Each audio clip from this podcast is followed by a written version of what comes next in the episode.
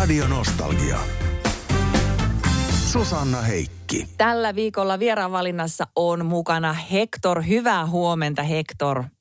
Hyvää huomenta. Ja tuossa ennen kuin alettiin rupatella, tuossa kun soittelin sulle, niin mehän hoksattiin, että me ollaan kaimoja. Joo, Heikki ja Heikki. Näin on. Y- yhteen sopii, joo. Nimenomaan. Hei, tuossa tota, minä mietin, että miten ihmeessä me saan tiivistettyä nämä kaikki kysymykset tämmöiseen lyhyen aikaan. Mutta aloitetaan vaikka siitä, että silloin kun tota, ä, levytit ton palkkasoturin 60-luvulla 65 joulukuussa tuolla Alppistudiossa Helsingin kulttuuritalolla, mm. niin tota, ä, tuottaja Esko Vallin oli kuulemma sanonut, että tosta kundista ei kyllä ikinä tule laulajaa. Minun tekisi mieli sanoa, että kuinka väärässä hän olikaan, mutta sä olet itse sitä mieltä, että se oli jopa vähän oikeassa. Joo, ja se oli siis Esko Linnavalli. Anteeksi, ja tota, joo. Joo, suuri tuottaja, tuottaja siihen aikaan Jaakko Salon rinnalla. Ja niin mä vaan satuin kuulemaan kahvikeskustelua, jossa just kun mä olin laulamassa sitä ollut, ollut siellä oli kahvitauko, niin, tota, niin Esko vaan jakelle totesi, että ei, ei tosta ei tuosta pojasta ei kyllä laulajaa tuo, niin mä oon itse vaan jälkikäteen, no ei nyt välttämättä laulaja, mutta laulun tekijä kyllä. Ja mikä laulun tekijä tulikaan? Toi on niin mieletön toi lista, kun katsoo noita sinun kappaleita ja sitten ne hitit. Minä poimin tästä muutaman esimerkiksi Lumiteki enkelin eteeseen, kuinka voit väittää, juodaan viinaa yhtenä iltana. Hyvin erilaisia ja tunnelmaltaan erityyppisiä hittejä, niin Hector, miten nuo laulut syntyy? Että päätätkö se jonkun teeman vai onko esimerkiksi noissa äsken mainituissa hiteissä, niin onko niissä ollut joku tietty tapahtuma tai inspiraatio? No joo, useissa on. Läheskään kaikissa ei ole niin kuin mitään todellisuuspohjaa, että kyllä ne on ihan mun tota, hassun pääni omia keksintöjä, mutta tota, noista mainituista, niin, niin joissakin on vähän semmoinen, että kun yhteiskunnassa ympärillä tapahtuu asioita, niin, niin kyllä taiteilija reagoi. Ja, ja mulla on ollut erittäin voim- erityisen voimakkaana silloin joskus 70-luvulla varsinkin niin tota, tämmöinen nopea reagointi. Vähän niin kuin journalistinen näkökulma sillä tavalla musiikin tekemiseen, että mä otin aiheen ja käsittelin sitä laulun keinoin, että en, en sen sijaan kirjoittanut lehtijuttua. Muutenhan mä toimin siis silloin 20 vuotta Yleisradiossa toimittajana, musiikkitoimittajana. Hector, kuitenkin ajattelen myöskin, että varmaan sen lisäksi, että sulla on tämmöistä yhteiskunnallista näkökulmaakin lauluissa, niin tunnepuoli on varmaan myöskin, tai se on hyvin vahva, koska mulla äsken joku me esimerkiksi kiinnitin katseeni tuohon yhtenä iltana kappaleeseen, niin me herkistyn jo pelkästään siitä, kun mä aloin miettiin sitä laulua. Että kyllä oh. se tunnepuoli varmaan sullekin on tärkeä. On, se on siis ehdottoman tärkeää, että, että toi nyt on toi vaan semmoinen sävy, mikä on, jos ajattelee koko tuotantoa ja uraa, niin, niin aika, aika usein mä olen niin kuin reagoinut tällaisiin niin kuin virikkeisiin, jotka tulee, tulee ympäröivästä elämästä ja yhteiskunnasta, mutta kyllä suurin osa on ihan niistä lauluista, jos on vähänkään molleja mukana, niin kyllä niin kuin sieltä tu, omista tunnevirroista ja, tai sitten jostain koetusta tai yhdessä koetusta tunteellisesta asiasta, hetkestä, ajasta.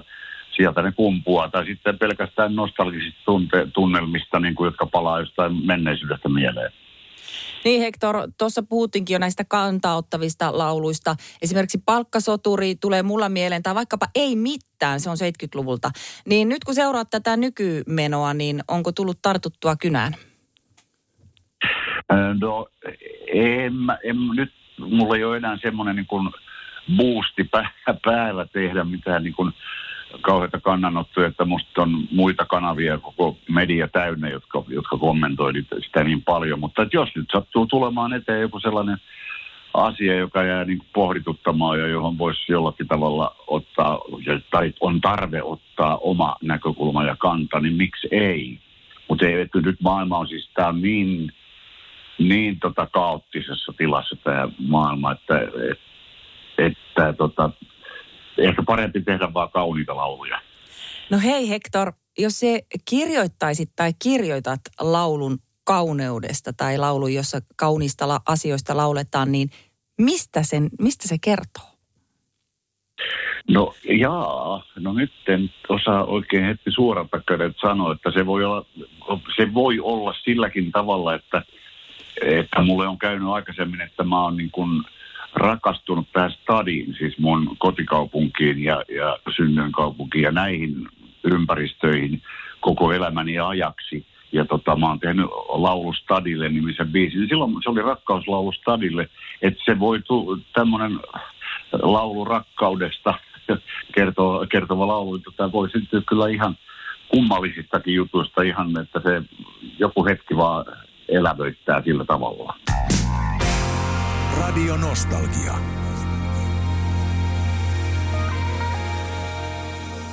Hector, äh, so, mä lähdet keikoille tuossa maaliskuussa ja itse asiassa tämähän oli siinä mielessä vähän epäonnista, epäonnista että se piti ta- tapahtua jo joulukuussa, mutta tuli sairasteluja, eikö näin ollut? No joo, siis itse sairastu. Me ehdittiin tehdä noista muutamasta keikasta, konsertista, niin Turun Logomo – ja tota noin, siltä reissut, kun palattiin kotiin, niin seuraavana päivänä oli sitten meidän henkilökunnasta itseni mukaan lukien, niin sairastunut koronaan. Ja, ja tota, vaikka mullakin oli kaikki, kaikki mahdollinen suoja sitä vastaan, niin kyllä se sieltä Turun reissut tuli. Ja, ja siinä olisi ollut heti perään sitten Helsingissä Savoiteattereja ja sitten Tampere-taloa. Niin tota, ne nyt on siirtynyt maaliskuulle ja maaliskuussa ne tehdään, jotka jäi tekemättä. Tampere-talolla on vielä vissiin lippuja jonkin verran jäljellä. Nämä Helsingin konsertit valitettavasti meni loppuun myös jo silloin. No Hector, kun levyjä on ilmestynyt kymmeniä ja hittejä on suorastaansa matkalaukullinen, niin miten kummassa valitset kappaleet tämmöisiin konsertteihin? No joo, kyllä se on, tietysti kun mulla on siis, vaikka niin harvakseen teen, niin mulla on pysynyt semmoinen kokoonpano, joka kokoontuu sitten ihan näitä mun keikkoja aikaisemmin myös kiertueita varten. Ja meillä on sellainen tietty perusohjelmisto, että ei tarvitse treenaa niin hirveästi, koska konsertit on kuitenkin pitkiä, että niin väliaikoinen, siis kaksi puoli tuntia suurin piirtein tai kaksi tuntia vähintään. Niin tota, niin, niin, niin, kyllä se vaan on sille, että mä katselen, mitä on viimeksi tehty milloinkin ja mitä on ehkä tuotannossa paljon vielä semmoista kiviä kääntämättä niin kuin vanhasta tuotannosta, että hei, tätä mä en ole koskaan esittänyt livenä, että tehdään tästä versio. Silleen se vaan tekee, tekeytyy itsekseen, mutta toisaalta niin kuin, totta kai yleisössä on paljon, jotka haluaisivat mielellään kuulla juuri sen ja sen ja tuon, niin sitten pitää olla siinä tarkkana, että tota, ettei pahoita kenenkään mieltä, että jättää jonkun tärkeän tällaisen niin kuin hittibiisin tietotaikokaudelta esittämättä. Mutta se on varmaan vaikea tehtävä, koska niitä hittejä on niin on valtavasti. Se, on tehtävä. Hector, tuossa kun netissä kävin katselemassa vähän tietoja sinusta, ja sitähän muuten on.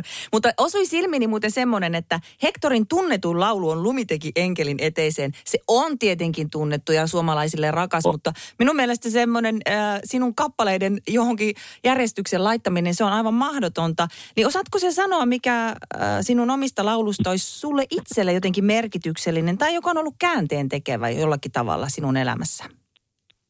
No joo, en mä tiedä. Mä luulen, että enemmänkin noin laulut on kertonut mun omista, omista elämänkäänteistäni. Että tota jo, totta kai siis elämässä, elämässä niin kuin merkityksellistä oli se, kun sai levyttää ensimmäisen levyn. Mä olin nuori lukiolainen folklaulaja tuolla folklubeilla ja tota, mutta sitten, sitten levyyhtiö sieltä tuli keksimään mut ja, ja totta kai se, se hetki, kun tuo palkkasaturi silloin aikana vuoden 66 alussa soi radiossa ja mä kuulin sen ensimmäistä kertaa radiossa soivan, niin, niin se, oli, se oli kyllä semmoinen hetki, jonka jokainen, joka on ensilevynsä julkaissut, niin tunnistaa, että, että, että oho, että nyt tämähän on todella jotain niin kuin suurta.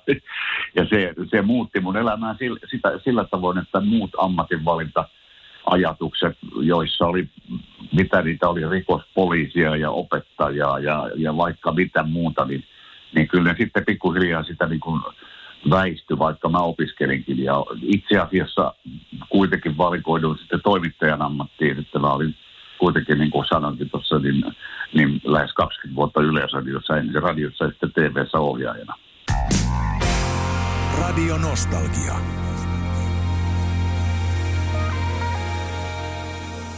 Hector, sä oot kirjoittanut ihan valtavan määrän kappaleita sekä itselle että muille artisteille. Kuinka monta kappaletta sä olet muuten kirjoittanut?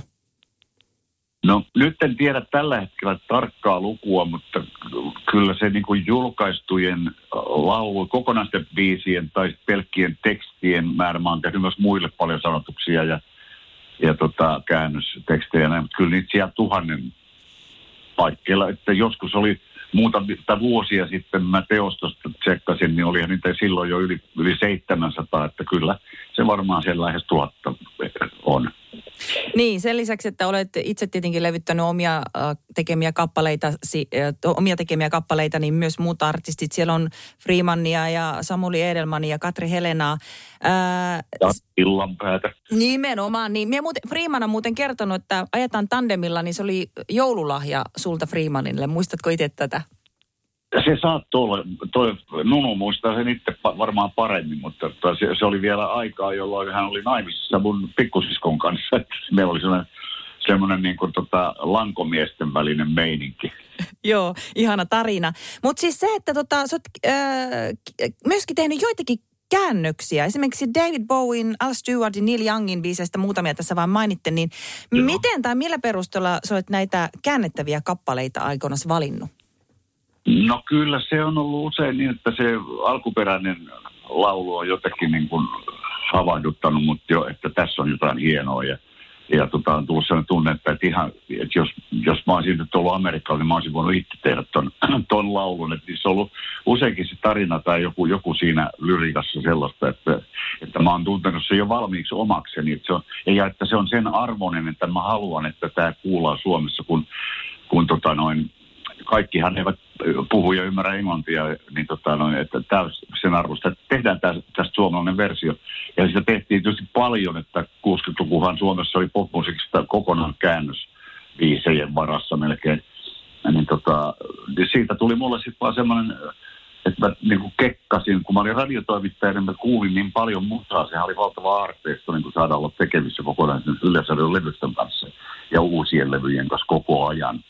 Niin tota, mutta se oli sitten aihepiiriltä niin kuin esimerkkinä nyt on mainitsemasi, kuinka voit väittää. Siis sehän on alun perin Ralph McTellin uh, Streets of London, joka kertoo siis tuommoista syrjäytyneestä, syrjäytymisestä ja, ja yksinäisyydestä suurkaupungin katukuvassa. Ja mä toin sen sitten niin kuin tämmöiseen suoma, suomalaisemmalta tuntuvaan ympäristöön, eksteriööriin. Niin tota, mutta periaatteessa sama story. Radio Nostalgia.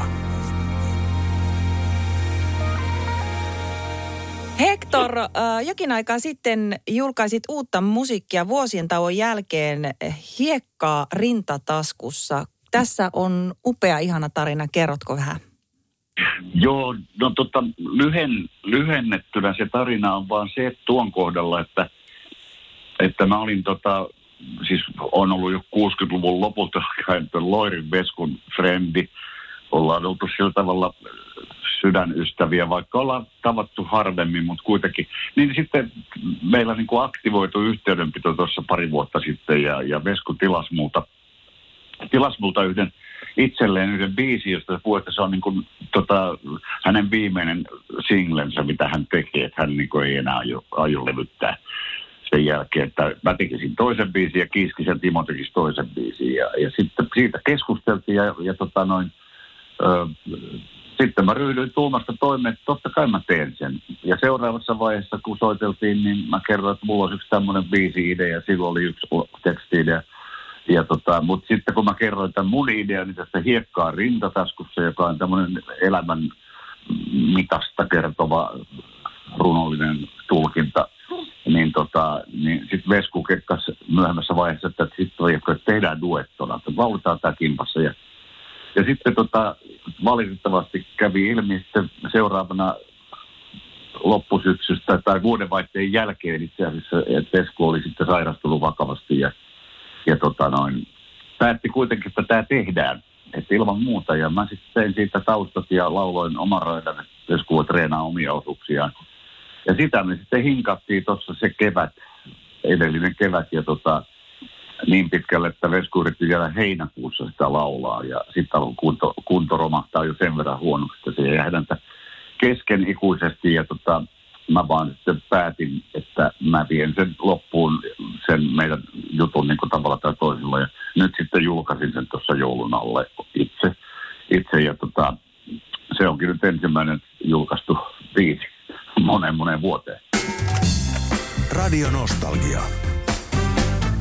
Susanna Heikki.